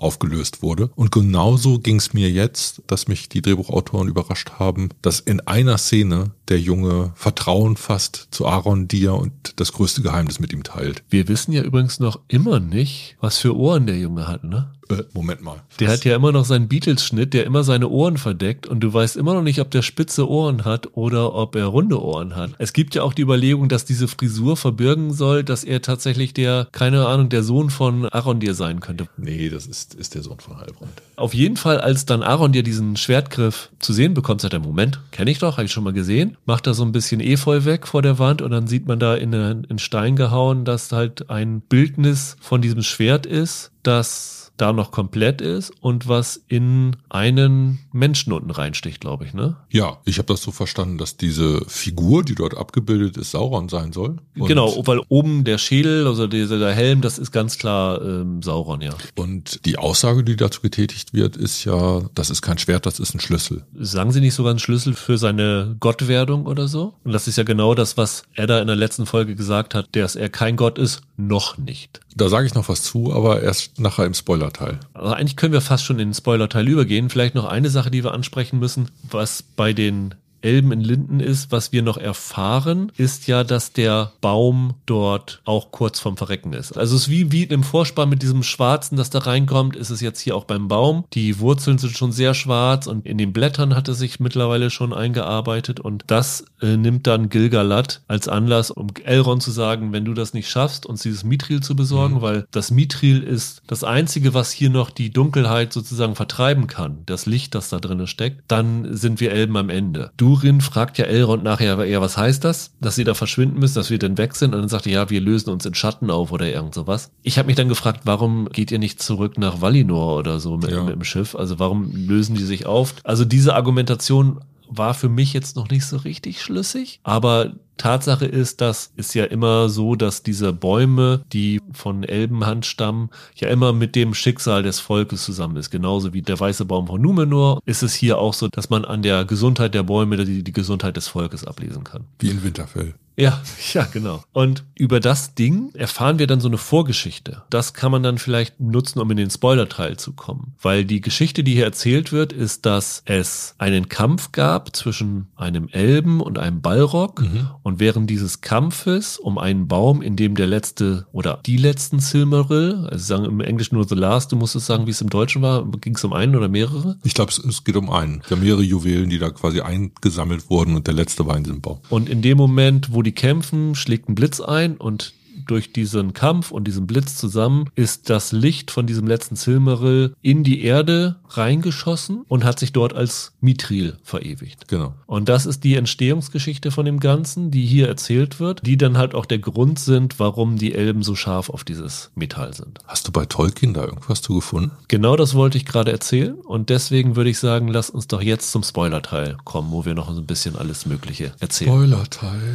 Das Interessante ist, dass diese Entstehungsgeschichte von Mithril nie von Tolkien so richtig geschrieben worden ist. Ja. Und die Serie das auch so ein bisschen offensichtlich umdeutet, wie sehr Mithril vorhanden ist, weil zum Beispiel der Reichtum von Numenor basiert bei Tolkien auch zum großen Teil darauf, dass die auch Mithril hatten. Und so wie die Serie es jetzt darstellt, scheint es ja so zu sein, dass die einzige Quelle für dieses Mithril bei den Zwergen drin ist. Stimmt. Also das ist schon mal ein bisschen was anderes, was aber aus dramaturgischen Gründen natürlich total Sinn macht, zu sagen, das ist die einzige Quelle und deswegen ja auch so eine größere Dringlichkeit für die Elben mhm. ist, das von den Zwergen zu bekommen. Was dann ja aber auch gleichzeitig das, was du vorhin angesprochen hast, dass das ja in deren Interesse ist, selber da Geld zu machen, mhm. ja auch ein bisschen die, die Problematik aufwirft. Aber das ist tatsächlich neu. Auch zum Beispiel, es wird ja dann erzählt von Gil-galad in Elrond. Kennst du diesen Song of the Roots of Hiteglir? Und dann äh, zitiert ja Elrond daraus und da wird ja diese Geschichte erzählt. Auch das ist ein Ding, was Tolkien nie niedergeschrieben hat. Er hat ja viele Gedichte und viele Lieder und sowas alles. Das ist kein Teil davon gewesen. Also das ist tatsächlich eine eigene Kreation der Serie. Von daher müssen wir mal sehen, was dann tatsächlich dabei rauskommen. Aber es ist schon eine interessante Umdeutung von dem Mithril. Also ich glaube auch diese Tatsache, dass dieses Mithril dazu dient, um das Dunkle zu vertreiben. Ich glaube, das ist auch so bei Tolkien nicht gewesen. Mhm. Aber ich finde es gar nicht schlecht. Also ich finde es so als Eigenleistung, als Eigenkreation finde ich das relativ gelungen, mhm. muss ich sagen. Mhm. Wo du das gerade mit dem Lied sagst, das ist die Folge der Lieder bisher, oder? Genau, das also, ist auch ein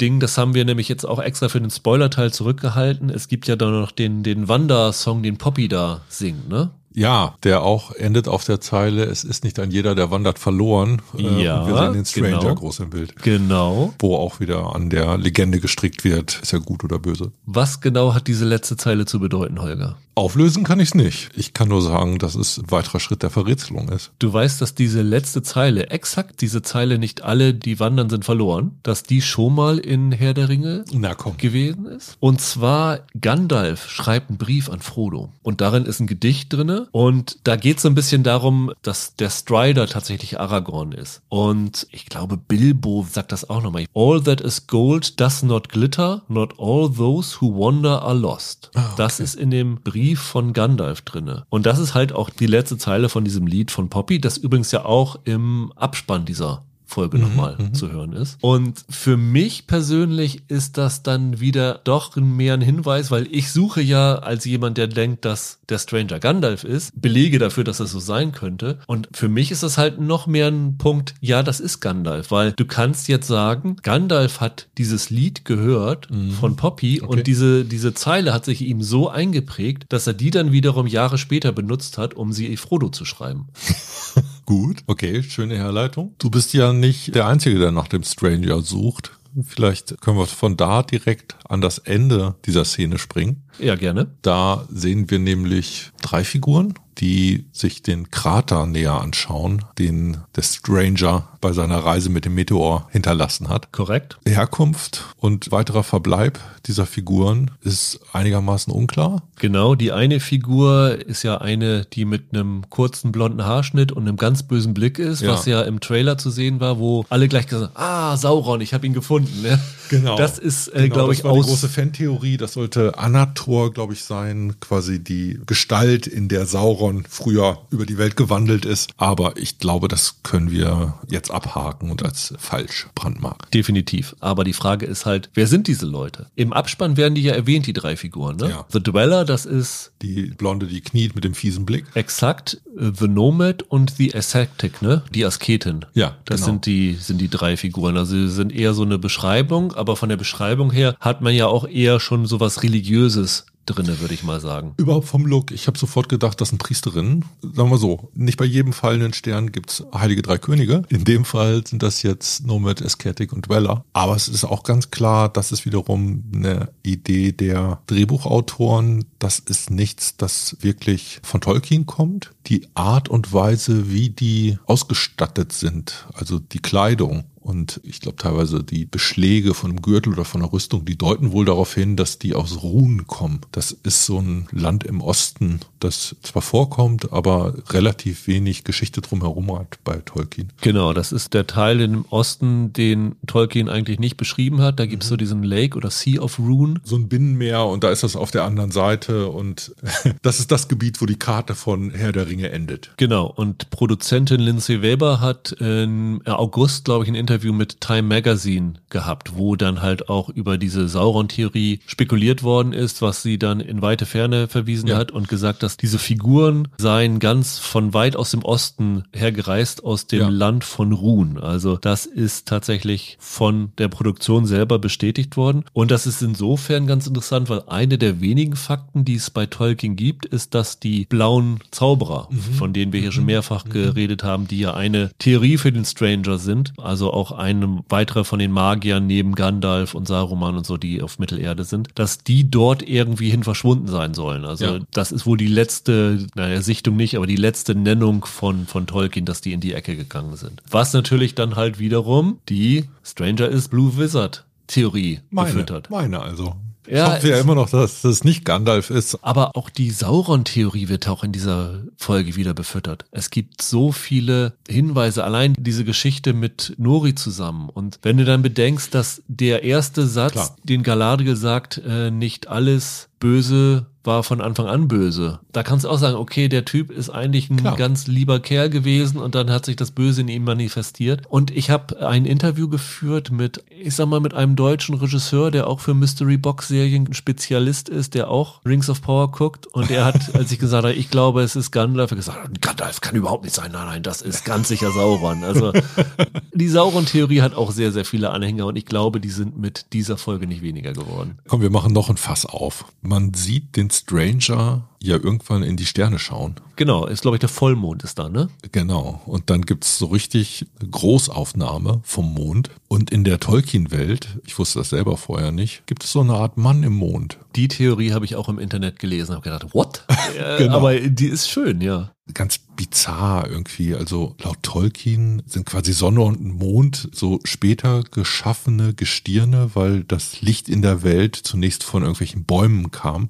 Genau, von den Bäumen aus Valinor, Ja. richtig. Und den Sternen, das waren doch die anderen Lichtquellen, ja. Richtig. Und da gab es dann in alten Zeiten solche Bäume, deren Strahlkraft abgenommen hat und daraufhin wurden wohl Sonne und Mond geschaffen. Und dann gibt es Figuren, die sie in ihrer Bahn halten. Und das ist quasi die Aufgabe vom Mann im Mond. Und es gibt aber teilweise wohl Tolkien-Geschichten, äh, wo der interagiert mit Erde, Mittelerde. Das sind ja auch welche von diesen Mayas, also von denen Gandalf auch stammt, also die ganzen Zauberer Genau. und den Wizards und sowas, ja. Genau. Fand ich eine hübsche Fantheorie. Da hatte ich bisher auch noch nichts von gehört, dass das noch eine ganz andere Erklärung für einen Stranger ist. Ja, ist immer schön, wenn sowas vorkommt, aber ich glaube sie nicht. Du willst, dass es Gandalf ist. Ich schon, schon Ich, verstanden. ich will es nicht, aber es macht für mich, das ist das Einzige, was für mich so richtig, richtig Sinn macht. Also das andere finde ich ein bisschen strange. Identität von Edda haben wir, glaube ich, in dieser Folge nichts, wo wir jetzt irgendwie von dem, was wir in der letzten Folge gesagt haben, abweichen würden. Ja. Also hat sich jetzt irgendwie in keine Ecke verändert, außer dass man, glaube ich, definitiv sagen kann, dass er nicht Sauron ist. Das ist die einzige große Entwicklung. Ja. Ansonsten fand ich noch ganz interessant, als wir in Linden waren, da ist Gilgalad mit Elrond ja ein bisschen rumgelaufen und dann kam sie an einen Ort, wo so ein Spiegel zu sehen war. Also nicht ein Spiegel, aber so ein, so ein Schielchen. Und das erinnerte sehr stark an diesen Spiegel, den Galadriel da später hatte, wo sie dann reinschauen Ja. konnte. Habe ich mich auch gefragt, ob das so ein versteckter Hinweis der Produktionsdesigner sein sollte. Übrigens letzte Woche, als ich das mit äh, Nasil erzählt hatte, es gab einen Chat mit dem Regisseur bei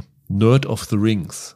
Und der hat das tatsächlich bestätigt, Ah, dass das okay. Nasil da ist. Also Ah, das okay. war es definitiv. Schild übrigens, das vielleicht noch eine kurze Ergänzung zu dem Punkt mit den drei Sektenmitgliedern, nenne ich sie jetzt mal. Die eine hatte auch so ein, so ein Tellerchen in der Hand. Und wenn du dir die Rückseite von diesem Tellerchen anguckt, hast du das gesehen? Da ist nämlich ein Sternbild drauf. Und das ist das gleiche Sternbild, was der Stranger gesucht hat. Ja, okay. Also was natürlich dann wiederum eine Untermalung für die Theorie ist, dass der Stranger Sauron ist, weil das wäre dann sozusagen der religiöse Kult, der diesem Bösen folgt und äh, die haben als Symbol halt dieses Sternenbild. Ja. Also das fand ich noch ganz interessant als etwas, was man nicht unbedingt auf den ersten Blick gesehen hätte, ja. Halbrand ist beim Spielen zu sehen. Und der ist ein Ja. großartiger Schmied, so wie Sauron. Er ist ein großartiger Schmied und er ist ein großartiger Schwertkämpfer, weil nachdem bei dem Kampf mit Galadriel das Schwert runterfällt, nimmt er das auf und spielt damit rum, als hätte er sein Leben lang nichts anderes gemacht Ja. als ein Schwert gehalten. Also da wird auch Galadriel auf einmal ganz stutzig. Ja. Ja. Königssöhne. Das heißt, dann wäre das weiterhin dein Tipp für Sauron? Dann kommen wir wieder zum abschließenden Sauron-Tipp der Woche. Naja, sagen wir mal so, durch sein irrationales Verhalten hat Kemen sich auch ziemlich weit nach vorn gespielt. Ja, Aber ich bleib trotzdem bei Halbrand. Also kämen glaube ich nicht, weil meinst du, es wäre im Interesse von Sauron, diese Fahrt nach Mittelerde zu verhindern? Ja. Okay, weil ich hätte überlegt, das ist eigentlich was, was ihn eigentlich in den Plan kommen würde, wenn so die Kräfte ein bisschen mehr verteilt sind. Nee, ich glaube, dass die Kräfte des Dunklen in Mittelerde erst weiter erstarken müssen und deshalb muss Edda in Saurons Auftrag diesen Schlüssel oder Schwertgriff sich schnappen und dafür will er ihm Zeit verschaffen. Also es läuft ja jetzt alles so ein bisschen darauf hinaus, finde ich, dass wir in der nächsten Folge vielleicht die Galadriel und Krieger von Numenor in den Südlanden haben und dass es dann vielleicht so eine Art Wettlauf gibt. Wie lange können die Menschen den Turm verteidigen, bevor die Orks sie überrennen? Oder wie lange kann Arondir eine ganze Ork-Armee aufhalten? Mal schauen. Bevor ich meinen Sauron-Tipp der Woche sage, ist das ein Punkt, den man nochmal eben kurz ansprechen muss, weil die Szene endet ja damit, dass Bronwyn eigentlich abhauen will. Sie sagt, es hat keinen Sinn, wir müssen uns Ja. ergeben, es hat keine Chance. Ja. Und ich meine, wenn ich mich nicht ganz täusche, sagt sie sowas wie, wir sind hier komplett eingeschlossen, wenn die kommen, wir sind hier Gefangene. Und dann schauen sie auf diesen Turm hoch und dann kommt ein Schnitt weg. Aber es war irgendwie so mysteriös geschnitten, dass da irgendwas in dem Moment bei denen geklickt haben muss. Und das nächste Mal, wenn wir die Orks sehen, sehen wir, dass auf dem Turm so ein Leuchtfeuer entzündet worden ist. Und ich glaube, dass dieser Satz von Bronwyn, dann sind wir hier gefangen, tatsächlich in Arondi einen Plan ausgelöst hat. Ja. Dass er sagt, vielleicht wäre das unsere einzige Chance, wenn wir dieses Gefangenen in dem Fort Ja. umdrehen und die Orks da reinlaufen lassen und das Fort auf sie einstürzen lassen. Dieser ganze Ort ist ja immer noch so ein bisschen, bisschen unklar, ne? Dieser Turm selber ist ja von den Menschen, die Anhänger von Morgoth waren, erbaut worden. Also der selber ist eher ein Schlüssel zu dieser dunklen Macht. Und die Elben waren nur später da, weil sie den quasi vorgefunden haben. Aber eigentlich ist, da ist noch alte dunkle Magie am Werk und die wird wahrscheinlich irgendwie entfesselt werden. Ja, könnte interessant werden. Mein sauren Tipp letzte Woche war ja irgendjemand in Linden, den wir noch nicht gesehen haben. In Linden haben wir nur Tischträger gesehen. Ja, von daher war meine Hoffnung, dass da noch irgendjemand auftaucht. Ich glaube es tatsächlich nicht, dass ich damit recht habe. Ich glaube aber auch nicht, dass es, wie gesagt, diese neuen Religiösen da gekommen sind. Earien hat sich sehr, sehr seltsam verhalten in dieser Folge. Und ich habe die ganze Zeit gedacht, wir haben jetzt bei allen Saurons, die wir hatten, bei allen Tipps kommt immer nur Heilbrand, der Stranger, irgendwelche Ja. Männer. Die größte Möglichkeit, glaube ich, die Fans und die Leser reinzulegen, wäre Sauron weiblich zu machen.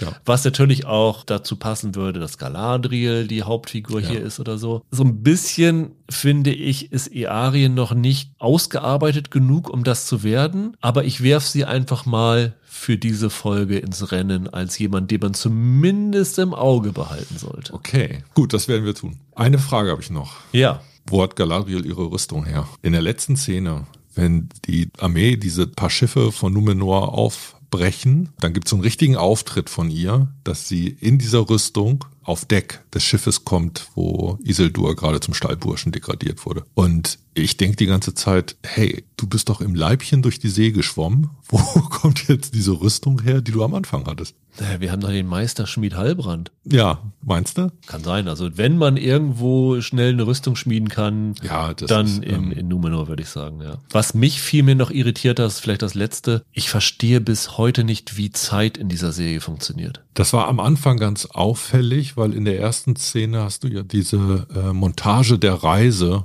wo man das Gefühl hat, ja, die sind ein halbes Jahr unterwegs. Ja, gleichzeitig haben sie die Haarfüße in der Folge davor nicht gezeigt. Exakt. Und deshalb das am Anfang zu bringen, das kannst du noch so ein bisschen machen, weil du damit suggerierst, ich zeige euch jetzt nur die vergangene Zeit, die in der, in der letzten Folge ja nicht dabei gewesen seid.